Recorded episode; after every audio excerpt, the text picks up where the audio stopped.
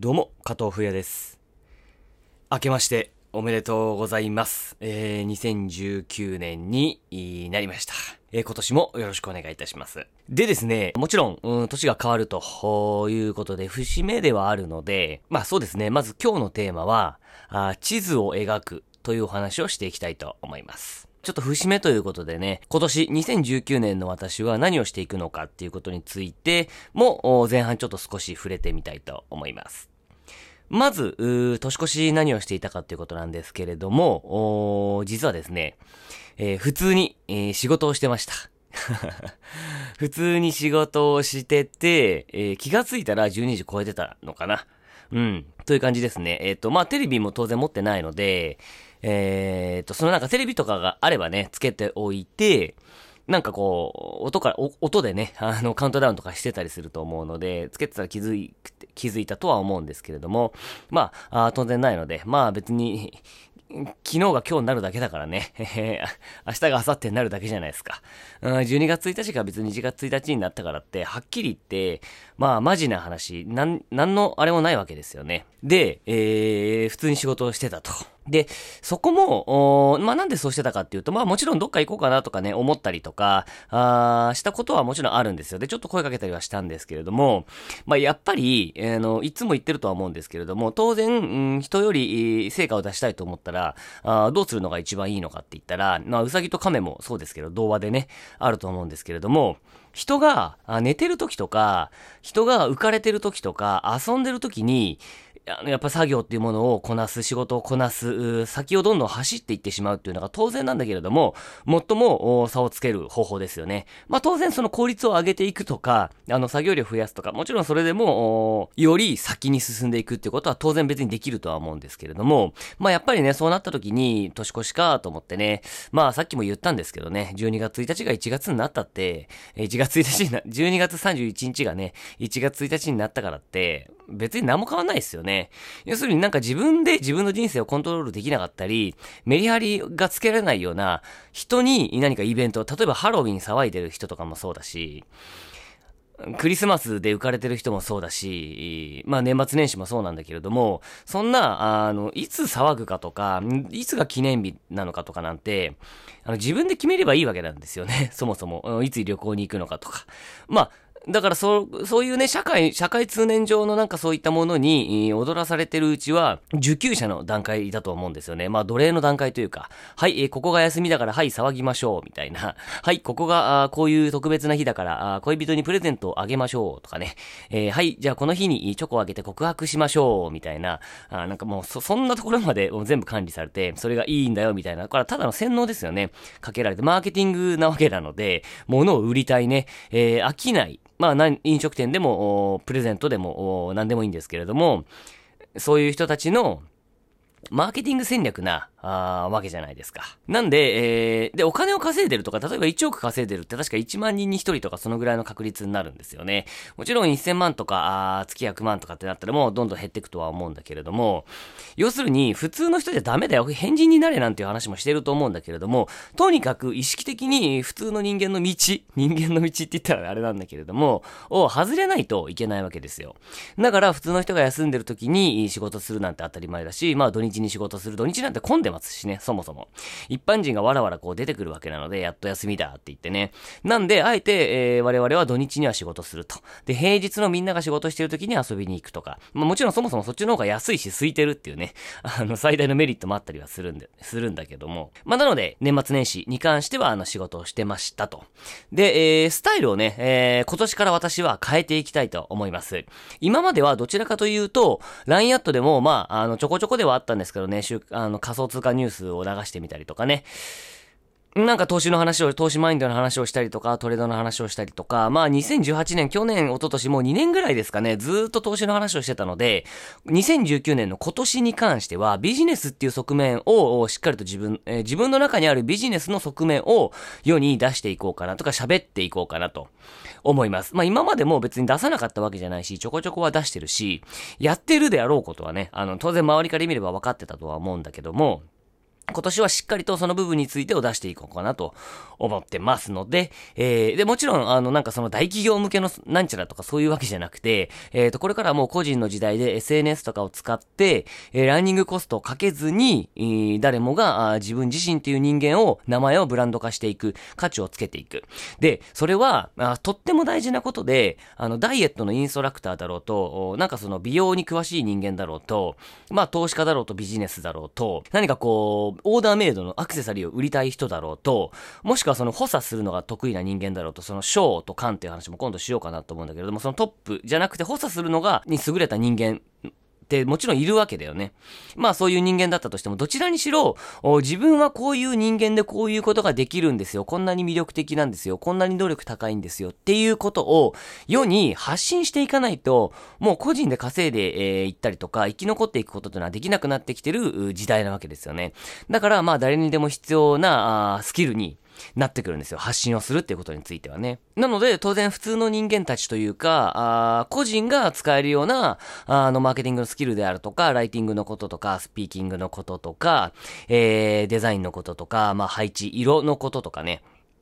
まあそういったようなもちろん SNS マーケティングのようなものに使えるようなものとか、あそんなお話を、まあいわゆる副業ですよね。簡単に言ったら、副業から脱サラ起業っていうラインが、あまあ世の中的には最もニーズがあるのかなと思うので、えー、で、私ももちろんそこを専門にやってるので、そのことについてちょっと今年はね、えー、ちょっとビジネス的な側面を強く打ち出してやっていこうかなと思ってます。で、あとは、あれですね、やっぱ1月1日なので、まあ今から考えてる時点でもうはっきりと遅いんですけど、もしやってない人がいるんだったら早急にね、やってほしいなと思うことが、えー、まず目標設定になります。目標設定。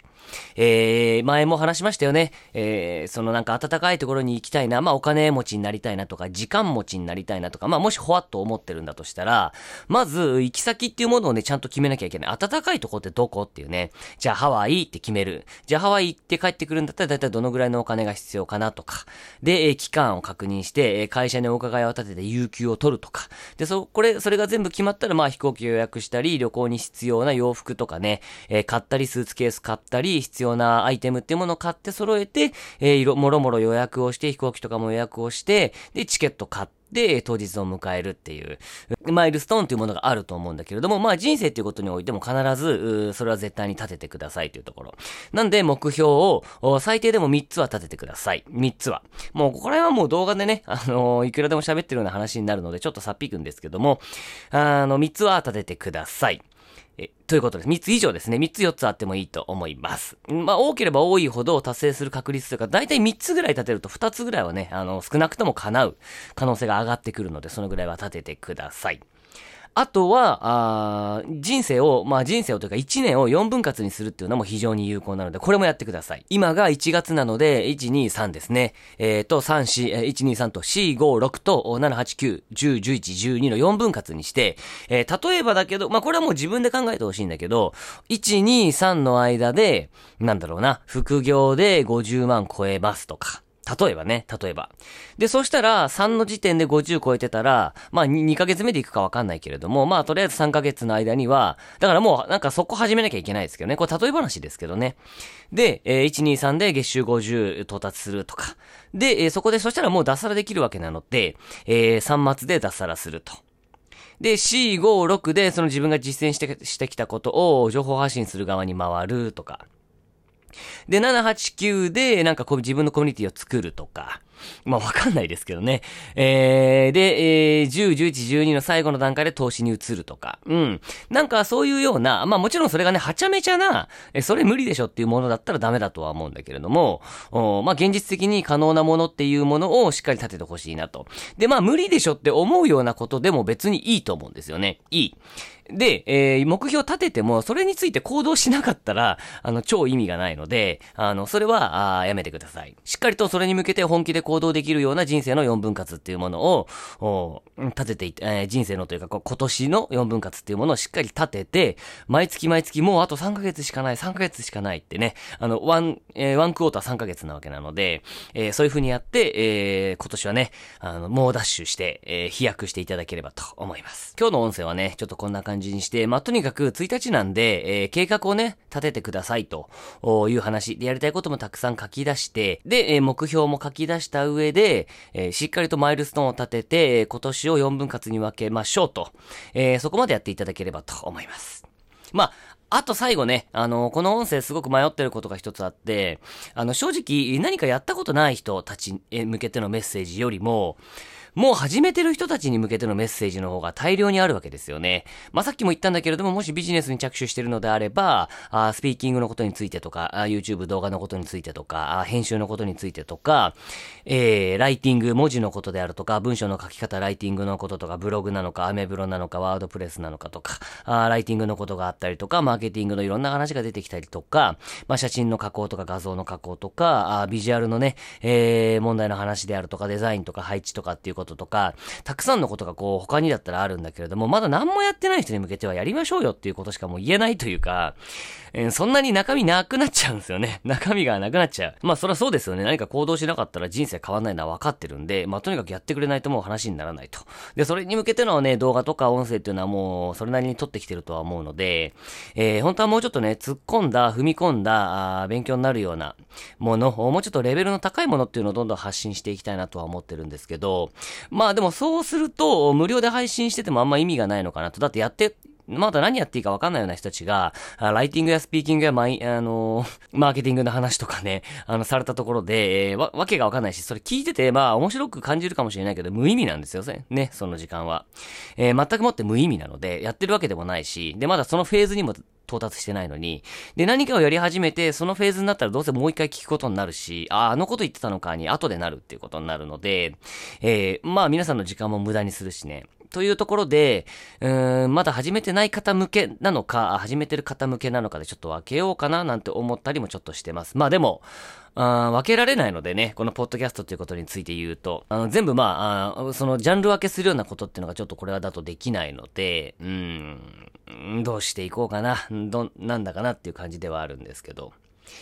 はい。まあ、ちょっと 1日なんでね、取り留めもない回にはなったんですけれども、そんな感じでね、今年はやっていこうと思います。ちょっとビジネス的な側面も強めつつという感じになります。はい。えっ、ー、と、しっかりとね、やりたいこと書き出して、え、目標を立ててください。えー、日本の風習的にはね、もうなんか、みかん食べて、えー、こたつでぐだぐだする、ゆっくりするみたいだけれども、皆さんは、今年飛躍をしようとね、されている方が非常に多いはずです。こんな音声聞いてる方であれば、間違いなくこう何かをやりたいと何していいのかなと、まあ、燃えてて、えー、こういう音声聞いてると思うので、だったらね、あのー、みんながワイワイワイワイ酒飲んだり、えー、なんか駅伝見たり、あどうでもいいお笑いの番組見てる間にね、皆さんはしっかりと何かに、だからもうあれですよね、もう着手してないとダメだっていうことですよね。